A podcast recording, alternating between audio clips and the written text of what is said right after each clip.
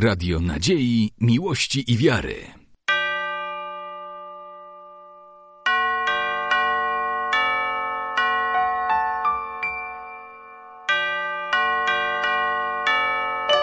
Radio Ortodoksja.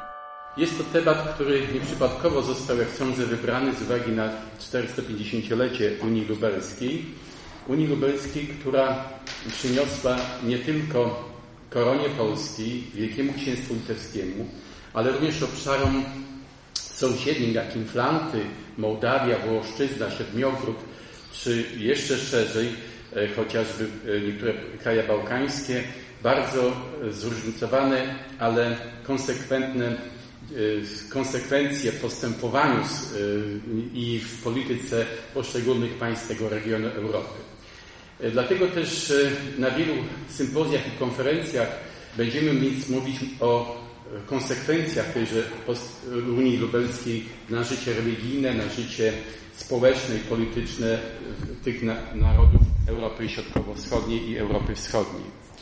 Dzisiaj porozmawiamy więc e, o Unii Lubelskiej, ale w takim szerszym kontekście ze szczególnym ukazaniem problematyki wyznaniowej w granicach Rzeczypospolitej. Jak Państwo wiecie, e, po roku 1385 te dwa państwa, Wielkie Księstwo Litewskie i Korona Polska, było połączona Unią Personalną. To oznaczało to połączenie dwóch państw osobą jednego panującego, a więc monarchy.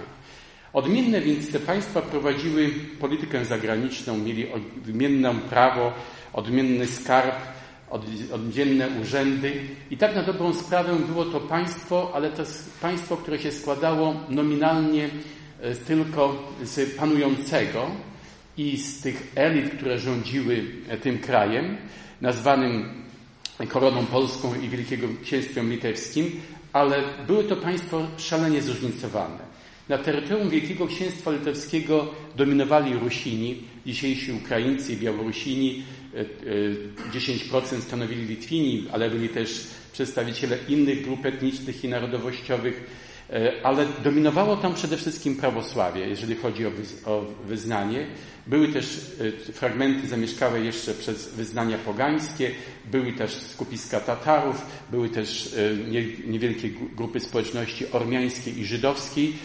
Natomiast katolicyzm właściwie wszedł na tamte obszary dopiero e, po roku 1253, kiedy to Mindon koronował się na króla Litwy i w swojej koronacji zobowiązał się, że będzie popierał Kościół katolicki.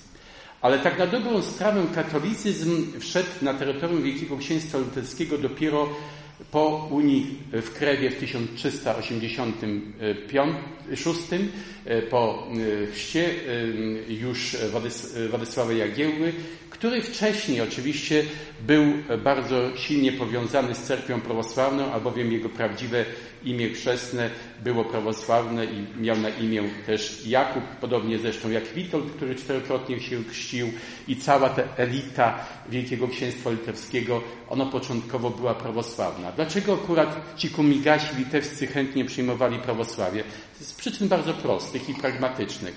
E, ci komigasi litewscy, tak nazywano tych książąt litewskich, chętnie przyjmowali prawosławie, czy to dzieci Mendoga, czy Olgierdra, czy Kiejstuta, dlatego że dostawali w zamian poszczególne księstwa, a to smoleńskie, połockie, a to e, Witebsk, a to Pińsk, albo to Turów, ale warunek był jeden. Przyjmij prawosławie, ożeń się z naszą księżniczką i będziesz e, honorował wszystkie prawa i zwyczaje.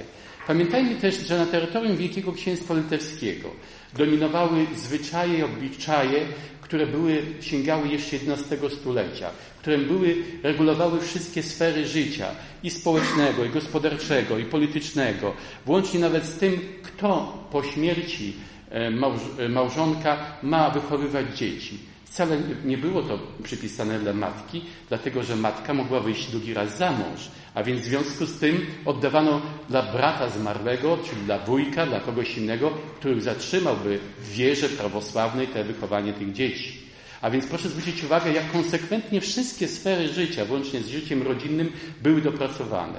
I to największe tak zwane prawa zwyczajowe, One później po raz pierwszy w Europie zostały wpisane, zredagowane i sporządzone w aktach prawnych. Mam tu na myśli w 1529 roku pierwszy statut litewski, który był największym osiągnięciem myśli prawniczej w ówczesnej Europie. Później w 1566 drugi statut litewski i wreszcie w 1588 trzeci statut litewski. Korona polska takiego spisanego, e, zwyczajowego prawa nie posiadała, ani też prawa uchwalonego. Dlatego też były to zupełnie dwa różne kraje. Korona była e, krajem katolickim, zamieszkałem przez ludność głównie katolicką od XVI wieku, również dominowaną przez ludność też niektóre regiony były wyznania protestanckiego, czy Kalwinów, czy, czy Luteran. Natomiast tereny wcielone do korony wcześniej a zamieszkałe przez Rusinów mam tu na myśli głównie obszary dzisiejszego, dzisiejszej Galicji, dawnej Lwowszczyzny, województwa bracławskiego, czernichowskiego czy, e, czy wołyńskiego, były oczywiście też zamieszkałe przez ludność wyznania prawosławnego. I te tendencje zjednoczeniowe one nie zawsze były zgodne z duchem i z interesami państwa. Jagiellenowie jednakże rozumieli, że oni w odróżnieniu od innych dynastii panujących ówczesnej w Europie, jak Andygawenowie, czy Walezjusze, czy inni, wiedzieli, że ich siła i potęga jest zbudowana na wieloetniczności, wielokulturowości. Bo wszyscy byli świadomi, że oni pochodzą od księżniczki e, twerskiej Marii, że oni mają e, w swoich genach ruską krew. Dlatego też Jagiellonowie starali się, mimo że często się godzili na to, żeby przyjąć katolicyzm, to jednak mimo wszystko prowadzili politykę względnie tolerancyjną.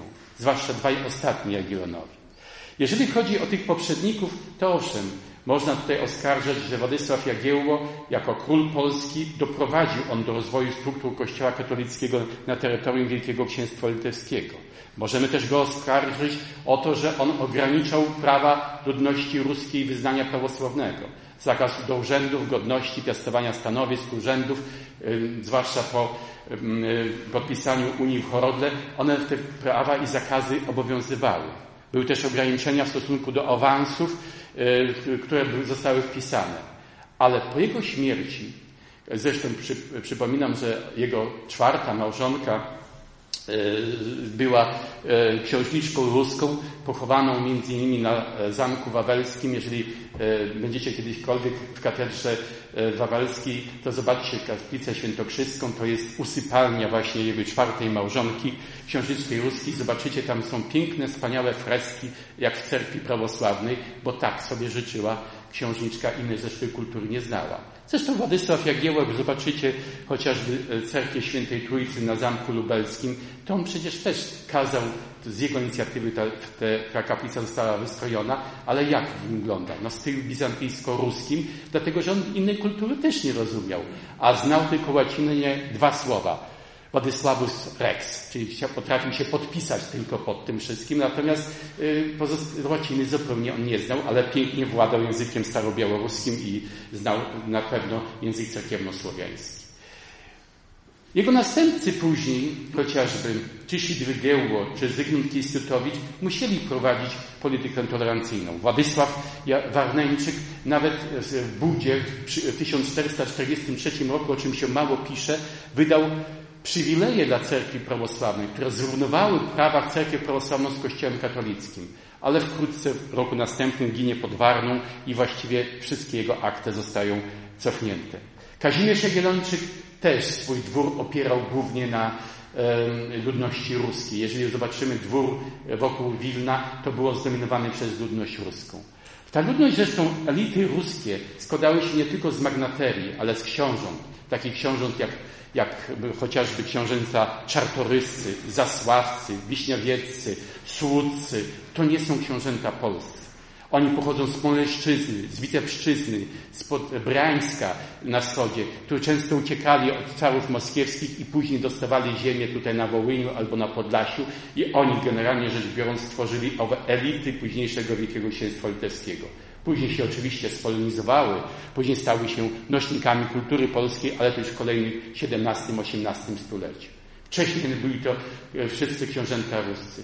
Jakże dziwnie czasem się spotyka i wprost niewiarygodnie, że niektóre dzisiaj tak niedawno e, jadąc e, w kierunku Lublina zobaczyłem taką miejscowość nad Bugiem położoną e, i tam jest kościół, który jest wyposażony w cudowne ikony. Byłem przekonany, że jest to jakiś kościół pozyskany już po, po pierwszej czy po drugiej wojnie światowej na, od cerkwi, a się okazuje, że jest to właśnie cerkiew, dawna cerkiew, jeszcze niegdyś wybudowana w roku 1542 przez e, siostrę e, Józefa Sołtana, e, ale która wyszła za za Wańkowiczów, również ówczesnych jeszcze prawosławnych. A dzisiaj te wszystkie rody odgrywają ważną rolę w kulturze polskiej, ale przedtem przecież to były te elity prawosławne. I dlaczego więc doszło do tej Unii Lubelskiej? Wszystko, co łączyło oba kraje, to była osoba panująca. Zarówno Zygmunt Stary, jak i Zygmunt August, oni byli rzeczywiście osobami otwartymi i prowadzili politykę tolerancyjną. A żeby pozyskać prawosławnych, którzy nie chcieli wcale Unii Lubelskiej, to było e, zwłaszcza elity ówczesne ruskie, oni musieli zrobić wielkie ustępstwa na rzecz cerkwi prawosławnej. Po pierwsze, zadajmy sobie pytanie, dlaczego akurat nasi przodkowie, elity e, ruskie Wielkiego Księstwa Litewskiego nie chcieli Unii z Polską. Po pierwsze, nie tylko ze względów wyznaniowych, ale do nich należały potężne majątki, ogromne latyfundia, wszystkie stanowiska, to oni prowadzili politykę zagraniczną, to oni decydowali, jaka polityka ma być między Litwą a Moskwą, między Litwą a Turcją, między Litwą a Szwecją, o zakonem krzyżackim, a właściwie jeżeli mówimy nawet o wojnach, chociażby polsko-moskiewskich, to zobaczmy, tam nie było żadnego żołnierza polskiego. Tam w ogóle nie było żadnych chorągwi pochodzących z Sieradza, czy gdzieś tam z Piotkowa, czy z, czy z Wielkopolski, czy z Małopolski, czy z, e, czy z jakiegoś innego regionu. To wszystko było wojsko litewskie. Dlatego też oni decydowali o całokształcie polityki. Nie chcieli też, ażeby godności i stanowiska piastowali ci, którzy przyszli z ziem etnicznie polskich, czyli z, z, z terenów korony. Dlatego, że przeciwiali się Unii Lubelskiej. Zygmunt August, wiedząc, że umiera bezpotomnie, chociaż tak na marginesie można powiedzieć, że miał tych potomków, tylko że nie z prawego łoża, to y, musiał doprowadzić do zmiany charakteru Unii. I faktycznie, popatrzmy, w roku 1562 znosi wszelkie ograniczenia w stosunku do cerkwi prawosławnej prawosławnych, dopuszcza do urzędów godności stanowisk, cofa wszystkie ograniczenia odnośnie budowy i remontowania świątyń. Był przez zakaz budowania nowych cerkwi. Wszystkie te ograniczenia zostały zniesione. Otwiera ogromne możliwości, zrównuje prawnie ludność prawosławną z ludnością katolicką. Dlaczego to robi? Żeby pozyskać bojarów i tą szlachtę ruską do poparcia e, właśnie idei zjednoczenia korony i Wielkiego Księstwa Litewskiego. Jak można to tylko zrobić? Można to było zrobić nie tylko poprzez e, jednego panującego, ale jeżeli ubieram bezpotobnie, to kto po mnie zostanie, skoro nie mam mego następcy? W związku z tym można tylko było zrobić poprzez e, wspólny Sejm, Senat i prowadzenie wspólnej polityki zagranicznej. Dlatego też, kiedy szlachta i magnateria zebrała się na Sejmie w Lublinie jeszcze w 1568 roku w grudniu, ten problem zaczęto dyskutować. Ale kiedy wszyscy zaczęli naciskać, że musimy zmienić charakter Unii z Unii personalnej na Unię realną, czyli połączenie dwóch państw, osobą nie tylko panującego, ale również osobą, również instytucjami takimi jak wspólnym Sejmem, Senatem i wspólną polityką zagraniczną i ujednolicić niektóre prawa, to wtedy zaczął się bunt wśród możnych i wszystkie elity ruskie opuściły Lublin i wyjechały. Wyjechały z Lublina. Udali się do swoich rezydencji. I co robią wówczas koroniarze zebrani w Lublinie? Oni wcielają najbogatsze prowincje ruskie, województwo kijowskie, bracławskie, czernichowskie, Wołyń do korony. Czyli okradają z najcenniejsze dobra Wielkiego Księstwa Litewskiego. A jeżeli ja miałem swoje największe ma swoje majątki gdzieś na Czernichowszczyźnie, czy na terytorium chociażby dzisiejszego e, obszaru Wołynia i raptem je mam utracić, no to ja musiałem się zgodzić na, takie, na taką unię. Więc elity ruskie wracają do Lublina i w lutym 1569 roku potwierdzają właśnie ową Unię Lubelską.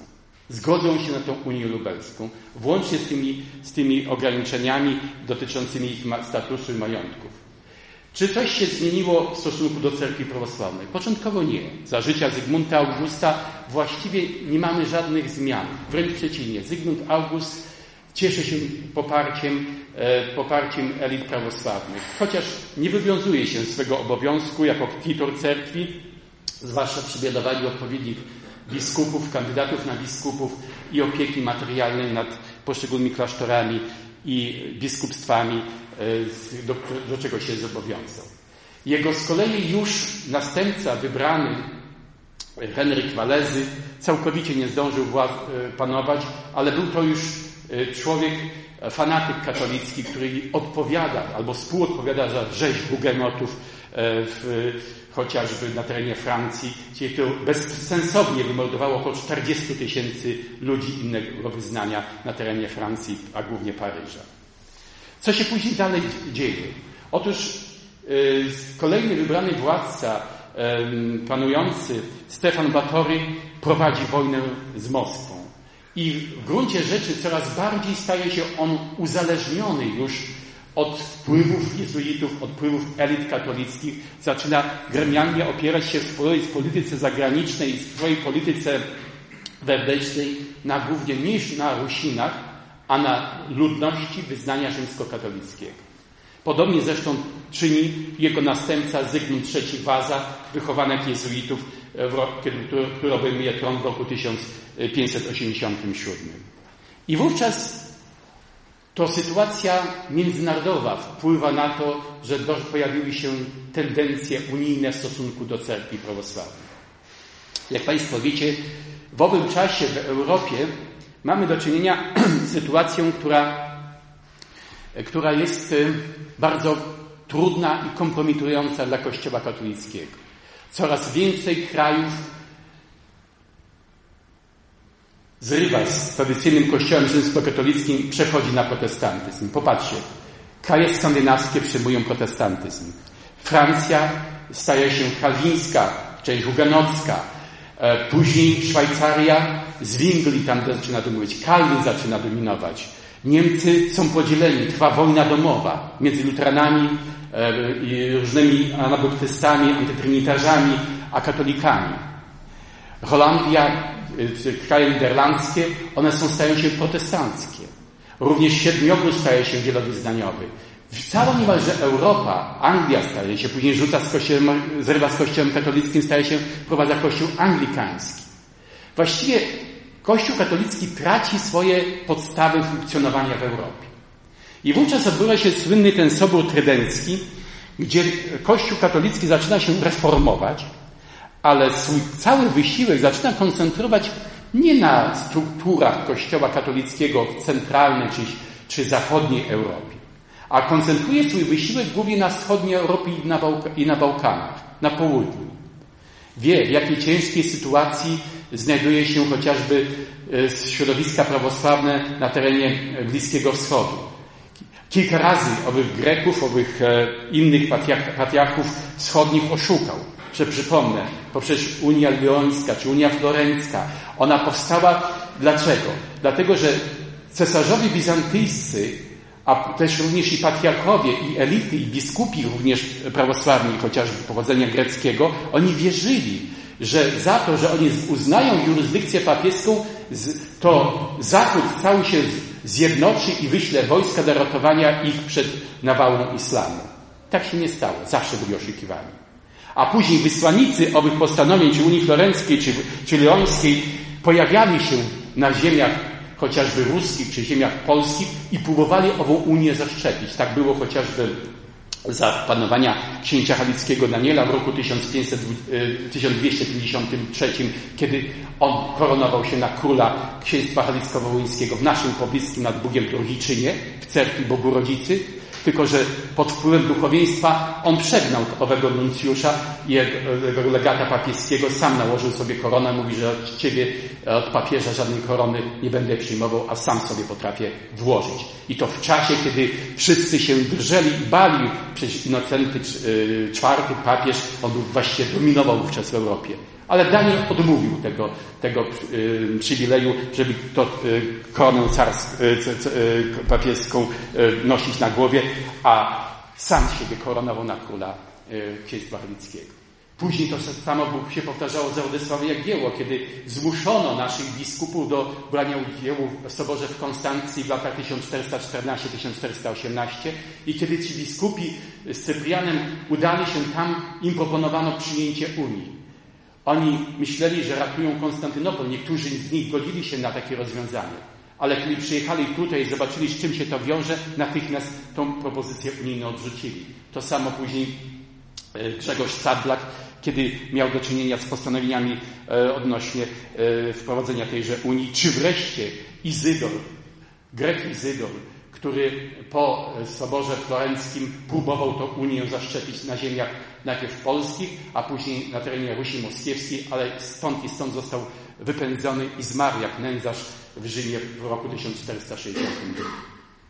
I w związku z tym, po takim epizodzie próbowano też i księżną Helenę, nam zasłużoną e, właśnie współfundatorką i monasteru supraskiego i wiele dobrego uczyniła ona dla Bielska i dla Wilna, E, próbowano nakłonić do Unii i wiele innych osób próbowano namówić, zawsze bezskutecznie. I teraz sytuacja się nadarza wprost idealnie dla Kościoła katolickiego. Sobór Trydencki wprowadza zasadę extra ecclesia romana nulla solus, że poza Kościołem katolickim nie ma w ogóle zbawienia. Oznacza to, że wszyscy innego wyznania są poza Kościołem. Oni nie są nawet chrześcijanami. Oni są, znajdują się poza Kościołem. Są w ogóle wyłączeni z wspólnoty chrześcijańskiej. W związku z tym, jeżeli Sobór Trydencki tak postanowił, to jedyną zasadą to trzeba ich przyjąć najpierw do Kościoła. A dlaczego oni są, znajdują się poza Kościołem? Bo nie uznają zwierzchność następcę Piotrowego, czyli papieża, biskupa Rzymu. Tylko ci, którzy uznają władzę papieża, są w kościele, inni są poza kościołem. Taka doktryna, która została przyjęta za papieża Grzegorza XIII, ona całkowicie niwelowała jakikolwiek dialog czy rozmowę. Nasi biskupi, licząc na dyskusje na temat chociażby różnic dogmatycznych, na temat różnego rodzaju innych, innych różnic dzielących obrzędowych, chociażby oba kościoły, nie zdawali sobie sprawy, że spotkają się z dyktatem rzymskim. Do akcji przeciwko e, prawosławiu i w tej części Europy skierowano najlepszych jezuitów. Ale myślano w pierwszej kolejności nie o Polsce, o Wielkim Księstwie Moskiewskim. Misja Antoniego Possewina nie była skierowana do Polski. Ona była do cara Iwana IV Groźnego. Ale Iwan IV Groźny, poza tym, co się od nim wypisuje, był wspaniałym dyplomatą. Kiedy przegrywał w starciu militarnym z Polską, przyjął Antoniego Possewina u siebie, ba, nawet obiecał, że przyjmie Unię i uzna zwierzchność papieża. Ale kiedy papież, grożąc klątwę, nakazał wstrzymanie ofensywy dla Stefana Batorego, ten go zamknął w lochu, podtrzymał Antoniego Possewina, a później go wypuścił. O żadnej Unii nie chciał z nim w ogóle rozmawiać. Ruś moskiewska stanęła na nogi, w związku z tym misja się nie udała. Pozostała Ruś prawosławna. W związku z tym cały ten wysiłek został skierowany wobec prawosławnych w Polsce. I wykorzystano tutaj słabość niektórych biskupów, którzy byli oskarżeni o różnego rodzaju nadużycia, o mm, przestępstwa pospolite. Nie będę o tym już omawiał. Zresztą tutaj w historiografii jest dużo na ten temat napisane. Przede wszystkim tłumaczy się, że prawosławni musieli uznać E, władzę papieską, bo byli niewykształceni, że nie mieli własnych szkół, że nie mieli niczego, że byli zdemoralizowani, że biskupi byli e, słabi, że nie było też życia praktycznie monastycznego. Wszystko to jest kłamstwo. Proszę Państwa, syn Marcin Mieronowicz napisał książkę Szkoły Bractw Cerkiewnych na terenie Wielkiego Księstwa Litewskiego w XVI-XVIII wieku. Na tylko na terenie Wielkiego Księstwa Litewskiego, tego okrojonego, funkcjonowały 32 szkoły potężne szkoły, gdzie nawet katolicy chodzili do nich się uczyć. Mieli wspaniałe, uczono ich wiele języków. Proszę zwrócić uwagę, nawet w, kościołach, w szkołach katolickich tego nie uczono. Greki, języka cerkiewno-słowiańskiego, języka ruskiego, łaciny, języka polskiego. Pięciu podstawowych języków. Absolwenci tych szkół były elitą wczesną prawosławną. Między innymi wyszli stąd wszyscy nasi prawie że z tych szkół brackich święci, którzy zostali później kanonizowani, główni biskupi, e, później wybitni działacze religijni i polityczni. Dzisiaj chcę tutaj zdradzić jedną taką nawet swoją odkrycie, że między innymi święty Leoncjusz Karpowicz, absolwent szkoły i rektor później szkoły wileńskiej, uzyskał postryk zakonnika w monasterze zabudowskim od Nestora Kuzmicza. Jak jechał na Sejm, zanim właśnie tam się udał, spędził trzy miesiące w zabudowie i tam został zakonnikiem. To jest też dla nas chwała do dumy po prostu, dlatego że, że akurat tenże święty kanonizowany, bardzo teraz szanowany zarówno nie, nie tylko w cerkwi białoruskiej, ale też na Litwie, e, e, w całej społeczności prawosławnej i był bardzo ściśle związany akurat z, z zabudową. Zresztą sama postać Nestora Kuzmicza e, była to postać znacznie ważna w dziejach naszej cerkwi. I proszę Państwa, okazuje się, że to jest nieprawda. Mieliśmy swoje elity, mieliśmy wspaniałe klasztory, które były przepełnione mnichami, mieliśmy wielkie osiągnięcia. Wszystko to kwitło. Owszem, zdarzały się przypadki, jeżeli chodzi o episkopat, który rzeczywiście był nie, na niektórych e, e, stanowiskach i katedrach biskupów niegodny. Bo, ale kto tu doprowadził do tego? To królowie mianowali, dawali edykty, posyłając za zasługi polityczne, wojskowe. Często osobę ściągano z konia za zasługi wojskowe i dano mu e, katedrę biskupią do tego osoby, zupełnie nieprzygotowane. Niektórzy nawet nie chcieli mieć święceń biskupiów, bo po co, jak można było ściągać podatki i, e, na, na, od duchowieństwa i od klasztorów, to po co nawet mogły się bawić takie jak sierotonie biskupią, a oficjalnie byli zarządcami całej diecezy. I dlatego też rzeczywiście w niektórych przypadkach mieliśmy e, te niektóre elementy, które wymagały naprawy. Ale nie możemy odrzucić chociażby, możemy, musimy odrzucić wszystkie inne zastrzeżenia, które płyną w nasz, pod naszym kierunkiem, że, rzekomo znajdowały się cerkwie prawosławne w upadku. Nieprawda. Myśmy mieliśmy naprawdę elity ówczesne prawosławne na wysokim poziomie. Podam tylko jeszcze ten przykład. Wydana chociażby w zabudowie znowu Ewangelia Uczycielna z komentarzami, jak należy prawdziwie interpretować tekst Ewangelii czytanych na niedzielę. Ona została wydana w 1568 roku. Cztery lata po postyli, e, postyli Nikołaja Reja i na cztery lata przed Biblią Jakuba Wójka. O Biblii Jakuba Wójka wszyscy mówią. A dlaczego nie mówimy my o Ewangelii? Bo była napisana w języku cerkiewno-słowiańskim i z komentarzami w języku staroruskim, ale to jest po prostu takie samą wartość i taką samą potęgę intelektualną i religijną posiadała, jak chociażby e, Biblia Jakuba Wąka. Więc kiedy doszło do owych unii, do tych tendencji, wykorzystano więc słabość niektórych biskupów i rzeczywiście doszło do owego Soboru Brzeskiego. Biskupi, którzy udawali się na ten sobór brzeski, oni, którzy kilkakrotnie się spotykali we własnym gronie, oni liczyli na dialog z papieżem. Kiedy przyszli do Rzymu, Klemens VIII nawet chciał się z nimi spotkać i powołał specjalną komisję, żeby rozważyć różnice dogmatyczne między Kościołem prawosławnym a, a łacińskim.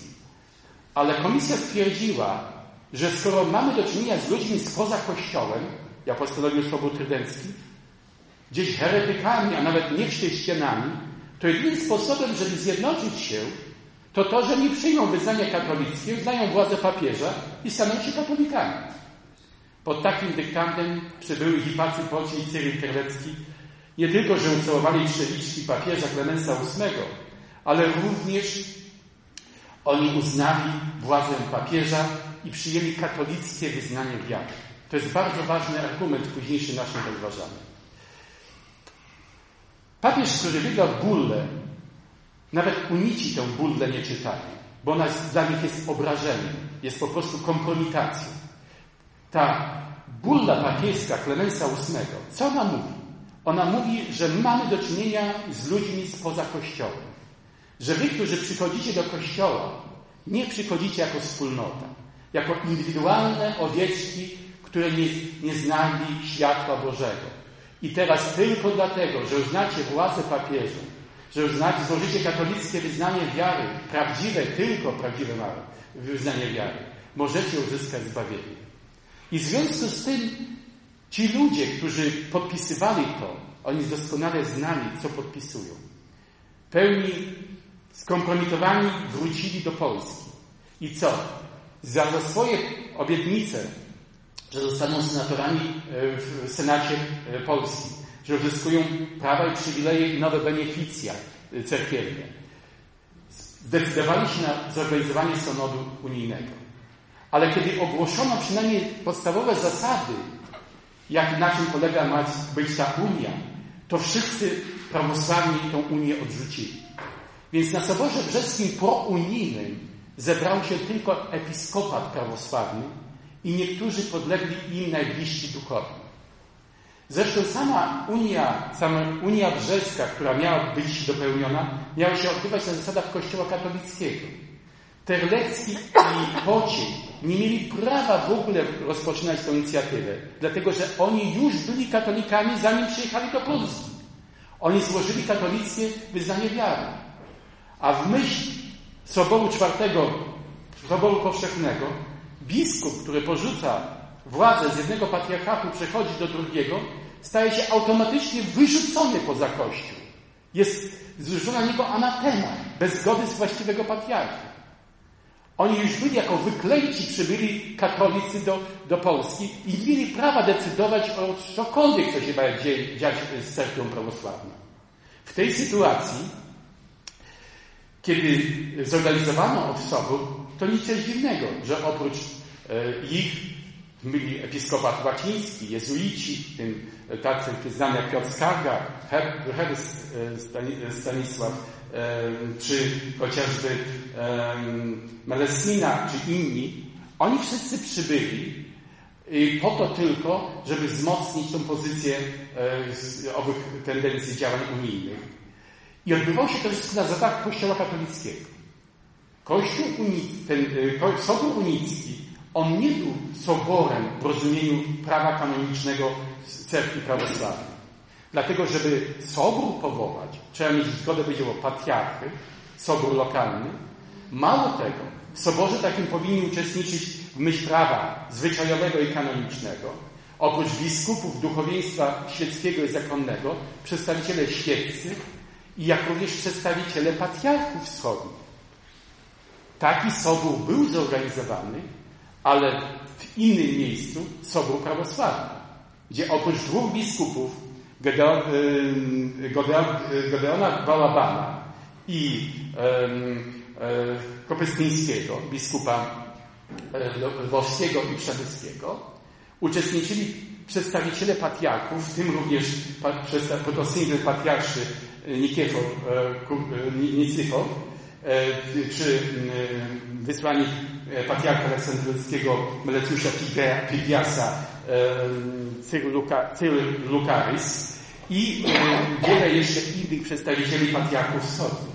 Oprócz tego byli właściwie wszyscy reprezentanci czołowych ośrodków zakonnych i duchowieństwa świeckiego, bratw cerkiewnych, jak też również prawosławnych. I tylko taki sobór mógł podejmować w myśl prawa kanonicznego decyzje dotyczące spraw lokalnych, ale w sprawach organizacyjnych, ale nigdy dogmatycznych dotyczących przejścia z jurysdykcji jednego patriarchy do drugiego patriarchy. Taki, takie decyzje mógł tylko podjąć sobór e, patriarszy, a jeżeli już w sprawach dogmatycznych, to tylko sobór powszechny. Bo albowiem to się wiązało z wyrzeczeniem się wszystkich kanonów Kościoła prawosławnego i przyjęciem dogmatów Kościoła łacińskiego. Więc jedynym postanowieniem prawnym, które zapadły w wrześniu, były postanowienia Soboru Prawosławnego, ale nie tego prounijnego. Dlatego też, kiedy zapadły decyzje o to, że dzięki pomocy władzy królewskiej i e, owych biskupów łacińskich proklamowano utworzenie Kościoła unickiego, który notabene nie stał się żadnym kościołem. On stał się tylko częścią kościoła, kościoła łacińskiego. Bowiem, żeby funkcjonował kościół, to musi być odmienna dogmatyka. Ci, którzy uznali władzę papieżą, oni uznali władzę, dogmatykę kościoła łacińskiego, rzymskokatolickiego. W związku z tym nie stworzyli żadnego kościoła, jak się mówi, że my stworzymy unici, to mają własny kościół. Nieprawda. Oni mają oddzielną strukturę. Tak samo jak chociażby mamy do czynienia e, w Rzymie z epiklijczykami, którzy mają tam swój e, papieski jakiś oddom, czy chociażby e, monofizyci, czy asyryjscy, którzy tam ulegają, podlegali władzy papieskiej, czy chociażby ci z Indii, którzy uznają jurysdykcję papieską, ale to jest osobna struktura. Natomiast dogmatykę oni przyjęli wyznania rzymskokatolickiego. Po tym soborze unijnym w Brześciu jedynym kanonicznym i nadal e, w sensie prawa kanonicznego e, kościołem e, wschodnim była cerkiew prawosławna, która oczywiście też która straciła część episkopatu, ale zachowała własną strukturę, zachowała też swoją władzę w postaci nie tylko dwóch biskupów, egzachry, Cyryla Lukarisa i yy, późniejszego jeszcze Nikifora jeszcze przez krótki okres czasu i księcia Konstantego Ostrowskiego. Ale w sensie prawa państwowego to Zygmunt August i cały Sejm przekazał wszystkie prawa i przywileje dla owego nowej struktury unickiej, która została jak w jakiś sposób włączona do Kościoła rzymskokatolickiego. Przepraszam, że tak długo mówię o tym e, Soborze Brzeskim, ale trzeba nam jedną rzecz zrozumieć że w Brześciu nie powołano żadnego kościoła unickiego. Takiego kościoła unickiego w ogóle nie ma. To jest część kościoła rzymskokatolickiego. Że wszystko, co się odbyło się tam, odbyło się niezgodnie z prawem kanonicznym Cerkwi Wschodniej. Że te osoby, które przystąpiły do Unii, nie mieli prawa organizować czegokolwiek dotyczącego Cerkwi Wschodniej, bo oni w momencie przybycia byli już katolikami i dokonywali wszystkie swych postanowień w myśl prawa kanonicznego Kościoła rzymskokatolickiego. Więc to jest bardzo istotne. W późniejszym czasie oczywiście król Zygmunt III Baza i jego następcy musieli weryfikować swoją politykę. Często, mimo że przekazali wszystkie prawa i przywileje dla unitów, musieli potwierdzać prawa cerkwi prawosławnej, albowiem bunty, wystąpienia i kozackie i elit prawosławnych zmuszali ich do tego. Kilkakrotnie też próbowano, po, zwłaszcza po reformowaniu hierarchii w roku 1619-1620 e, będziemy obchodzić e, pierwszą wizytę patriarchy Teofanesa, patriarchy jerozolimskiego, Teofanesa III w granicach Rzeczypospolitej, 400-lecie tejże pierwszej wizyty. To dla nas jest, powinno być wielkie wydarzenie, bo jego wizyta przyniosła reaktywowania wszystkich katedr biskupich e, w tym czasie. Wtedy Unici i elity katolickie i papież sam próbował wielokrotnie zachęcać do dialogu na zasadzie porozmawiamy, co nas dzieli i o różnicach dogmatycznych. Ale zawsze było tak, że kiedy się dialog ten rozpoczynał, to później wracano do tego. Uznajcie jurysdykcję papieską, a później będziemy rozmawiać, co dalej. Zawsze było to odrzucane. I wreszcie w roku 1643 najbardziej ten światłych naszych hierarchów metropolita Piotr Mochyła przy pomocy wojewody kijowskiego Adama Kisiela piszą memoriał, w którym mówią, że wszystkie dotychczasowe działania unijne doprowadziły do podziałów, do pogłębienia się różnic między kościołami. To nie jest droga do jedności. To nie jest droga do pokoju. Wszystko, co robicie, to jest w kierunku podziałów Kościoła i, dział, nawet to jest takie bardzo ostre sformułowanie, że wszystko to służy dziełu szatana, aniżeli e, dzieła, e, dzieła e, Bożego. A więc wyraźnie było odrzucenie wszystkich tych tendencji unijnych i wskazanie, jeżeli chcecie prawdziwego dialogu, to siadajcie z patriarchami wschodnimi i dyskutujcie w pierwszej kolejności o różnicach dogmatycznych, a nie podporządkować kolejnych, e, kolejne prowincje cerkiewne władzy papiejskiej.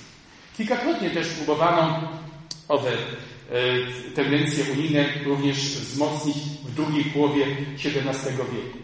Ale w drugiej połowie XVII wieku, kiedy ta Unia Lubelska miała bardziej integrować o wszystkie rejony Rzeczypospolitej, ona właściwie nie, nie służyła wszystkim. Ona służyła w pierwszej kolejności pewnej ekspansji Kościoła i elit katolickich na terytoriach zamieszkałym przez Rusinów bądź Litwinów.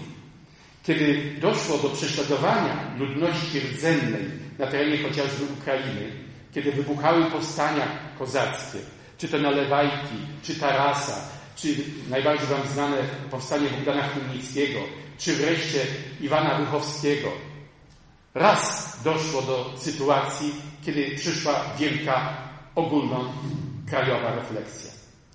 W 1658 roku zawarto ugodę w Hadziarzu między hetmanem Iwanem Wychowskim a Rzeczypospolitą.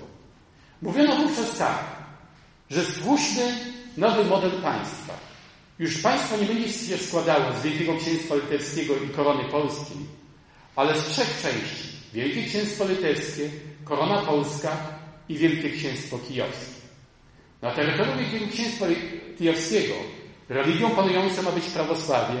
Wszystkie urzędy godności mają przypaść ludności prawosławnej. Będziemy więc bronić Rzeczypospolitej. I ze wschodu, i z południa, i z północy będziemy gorącymi obrońcami Rzeczypospolitej. I elity polskie, łącznie katolickie, obawiające się utraty wszystkiego, co posiadali, i widząc, że pamiętajcie, że to był okres potopu szwedzkiego, wojen, Polska wtedy prowadziła wojnę nie tylko z Rosją, ze Szwecją, Siedmiogrodem, e, ale też z innymi, innymi państwami.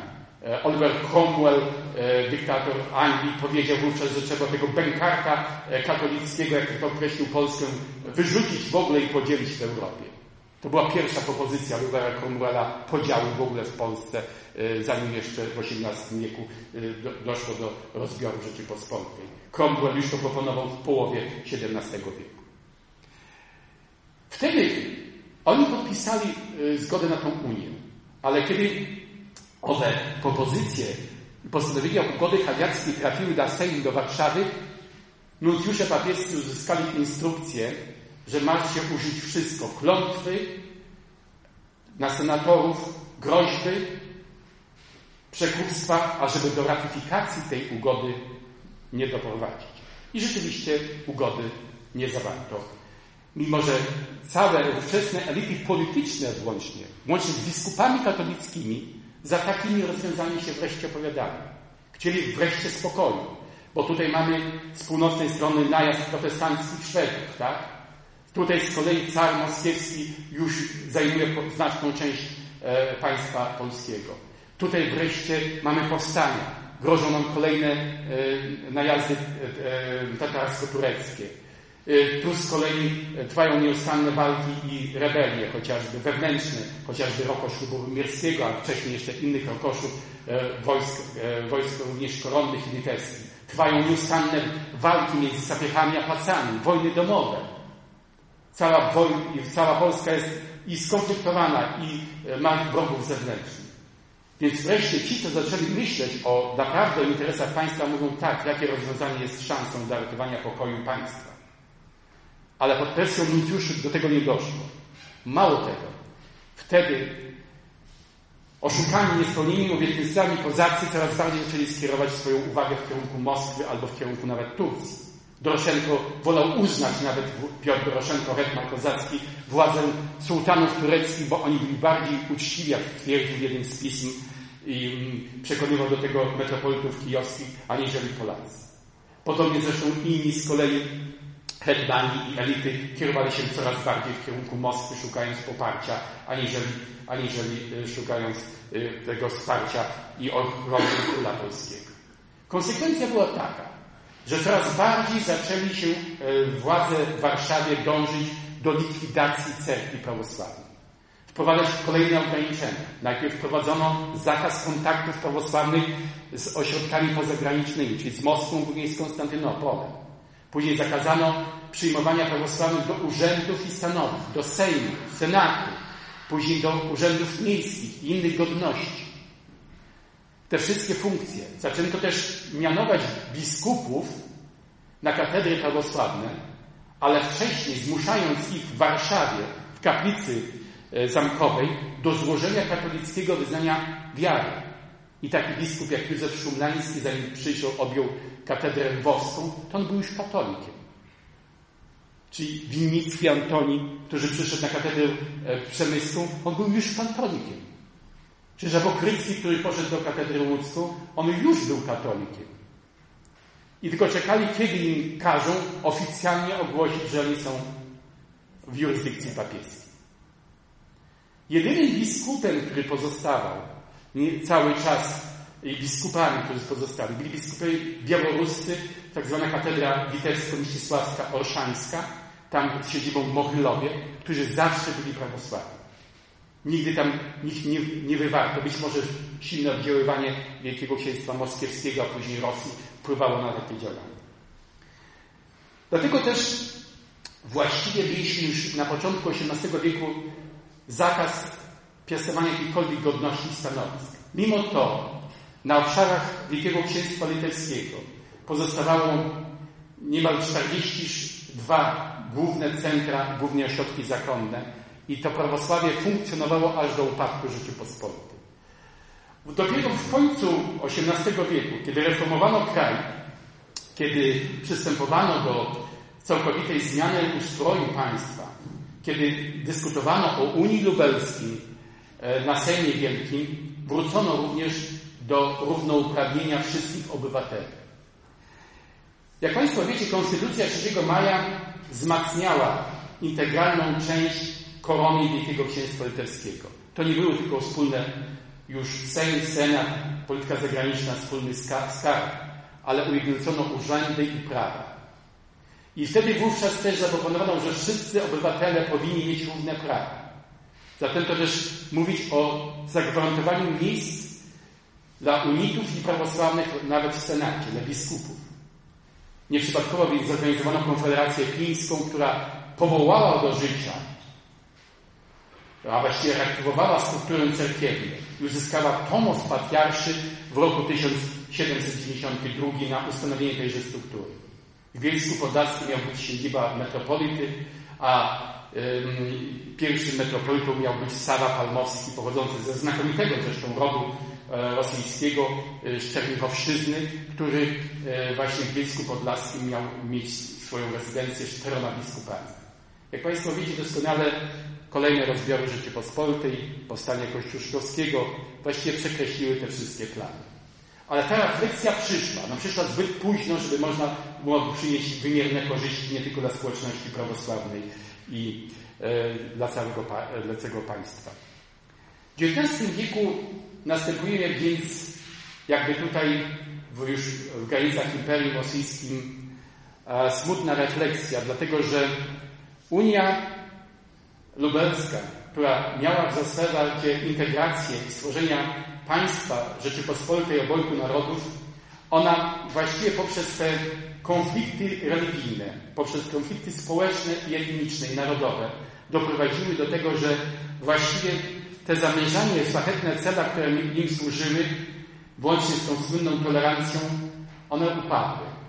Upadły i w związku z tym później, kiedy mamy do czynienia z XIX wieku, to trzeba też pamiętać o tym, że elity XIX-wieczne mieszkające na terenie Wielkiego Księstwa Litewskiego na Wileńszczyźnie często wracały do historii Rzeczypospolitej, ale zwracały też uwagę na te negatywne również aspekty. Często też było tak, że elity te, one nawiązywały i mówiły e, takie, e, o tym, że oni nie chcieli się utożsamiać z jakimkolwiek ruchem narodowym. Ja przypomnę postawę chociażby i zachowanie wybranych takich e, dzieci, chociażby e, synów Leonarda Iwanowskiego. Miał trzech synów i córkę. Tadeusz został działaczem litewskiego ruchu narodowego, jednym z wybitnych działaczy. Wacław został działaczem białoruskiego ruchu narodowego, prawosławnym. Z kolei trzeci syn został nie tylko generałem, ale też działaczem Polskiego Ruchu Narodowego. Ich siostra z kolei, która została ukształtowana jakby tam na, na Wyspach Brytyjskich, a później była takim rozpodobnieniem i prawosławia i kultury białoruskiej, ale równocześnie bardzo silnie związanej z tradycją Rzeczypospolitej. I bardzo ciekawe jest takie sformułowanie, które się często w ich listach się pojawia. Mówi, nasz co integruje, to to, że myśmy ukształtowali się w duchu Wielkiego Księstwa Litewskiego, gdzie wszyscy mieli swój prawo decydowania i swoją otwartość. I jeszcze w XIX wieku, w końcu XIX wieku, ten duch w jakiś sposób on pozostał. To było niewątpliwie ta spuścizna tej pozytywnej strony Unii Lubelskiej. Ale negatywne skutki były te różne konflikty wyznaniowe i narodowościowe, które dały swój również wymiar w okresie I i później II wojny światowej.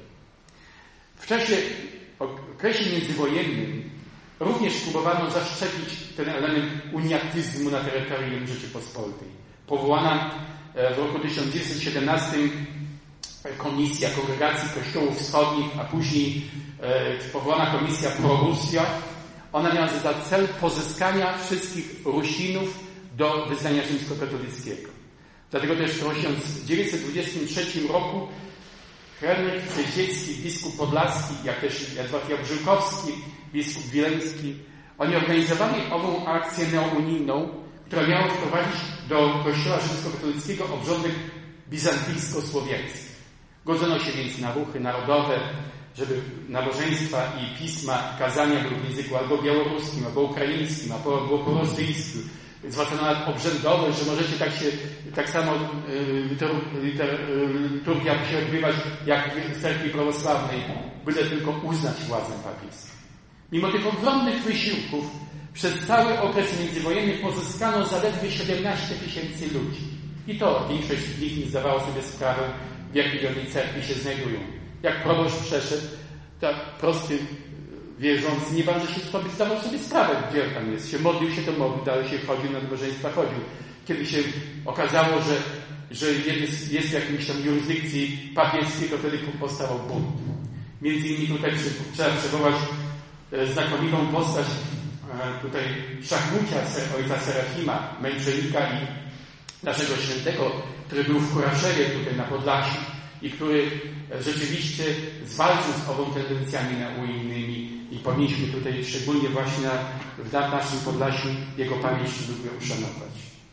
I wreszcie takie działania były też podejmowane na samej II wojnie światowej, również bezskuteczne. Czy po wojnie one ustały. One właściwie nie funkcjonowały przez dłuższy okres czasu, aż do e, lat 80., kiedy w 1989 roku pod wpływem zmian społeczno-politycznych doszło do wyodrębnienia się ze struktury Kościoła łacińskiego, organizacyjnej struktury uniatów w postaci samodzielnych biskupstw, ten problem uniatyzmu się również zaczynał pojawić w, na, w, naszej cerkwi i ten problem zaczynał się pojawić również e, w Polsce. Utworzono zostały diecezje. E, jak pamiętacie, były te spory o obiekty prawosławne, zwłaszcza na Podkarpaciu. Ale ten problem, on nadal istnieje, dlatego że wraz z ową migracją ludności ukraińskiej do Polski zarobkową, on dzisiaj nabiera nowego wymiaru. Albowiem na przykład w takich miejscowościach jak Gdańsk, czy Kraków, czy Łódź pojawiają się właśnie osoby, które wyraźnie żądają też również, żeby e, były te placówki ulickie. Dzisiaj na przykład e, te placówki ulickie w Lublinie, czy w Przemyślu, czy, e, czy w Rzeszowie, one są przepełnione. Czego nie ma chociażby tych prawosławnych Ukraińców, nie, nie z kolei nie widzimy ich tak, tak, w takiej masie w naszej cerkwi prawosławnej. Ale ten problem niejawizmu szczególnie też istnieje na danych obszarach. Mamy doskonale ten przykład e, Ukrainy po 1991 roku, kiedy to faktycznie e, około 15% prawosławnych obiektów sakralnych zostało przejęte przez, e, przez unitów, a dzisiaj właśnie w momencie, kiedy cerkiew prawosławna jest właśnie w takim, na takim etapie podziałów, unici znowu korzystają i zaczynają coraz bardziej dynamicznie się rozwijać na obszarach, które do, do tej pory w ogóle te placówki ulickie nie występowały. To samo mamy na terenie Mołdawii, na terenie e, północnej Rumunii, na terenie Węgier, na terenie mamy nawet e, Czarnogóry i Serbii. Takie zjawiska pojawiają się, nie mówiąc już o Bliskim Wschodzie. Uniatyzm więc, mimo postanowień różnych komisji, jest nadal problemem w relacjach dwustronnych. Uniatyzm nie jest sposobem likwidacji różnic między kościołami. Uniatyzm jest bardzo złym doświadczeniem, albowiem on odnosi się do, e, do właściwie przyjmuje formę prozelityzmu, czyli nawracania na chrześcijaństwo już chrześcijan. Uniatyzm odrzuca jakimkolwiek dialog teologiczny, nawet obrzędowy odrzuca, ale zwłaszcza dogmatyczny, dogmatyczno-teologiczny. Dlatego też przez wiele komisji, które są powołane e, dotyczące dialogu ekumenicznego, on jest uznawany, dotychczasowe osiągnięcia uniatyzmu za złe, negatywne i właściwie przynoszące żadnych pozytywnych efektów w relacjach między kościołami. Ale w relacjach komisji, które dochodzą do takich wniosków, y, to jest dopuszczalne, że tak konkluzję można było napisać. Niestety praktyka pokazuje, że uniatyzm to nie jest echo przeszłości. To nie jest coś, co już dawno minęło, a wciąż w niektórych regionach Europy, a nawet w Polsce jest to zjawisko y, ze wszechmiar um, aktualne i niestety wpływające na nasze wzajemne relacje.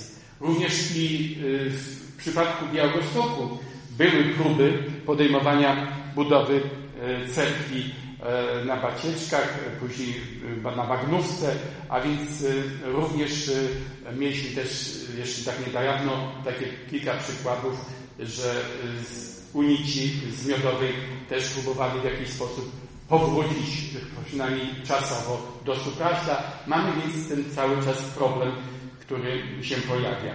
E,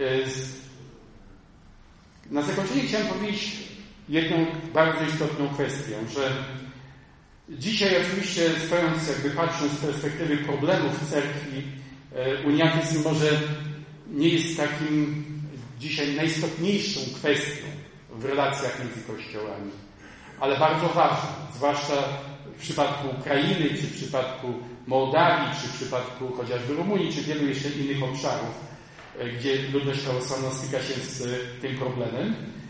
Ale my musimy bardzo pamiętać, dlatego że uniatyzm jest tylko jedną z form oddziaływania na społeczność prawosławną, przyciągania jej pod jurysdykcją papieską. Albowiem, jeżeli prześledzimy dokładnie od roku 1054 po dzień dzisiejszy, to tych metod i sposobów działania było wiele, a jedną z tych form jest właśnie tenże uniatyzm. Radio Nadziei, Miłości i Wiary.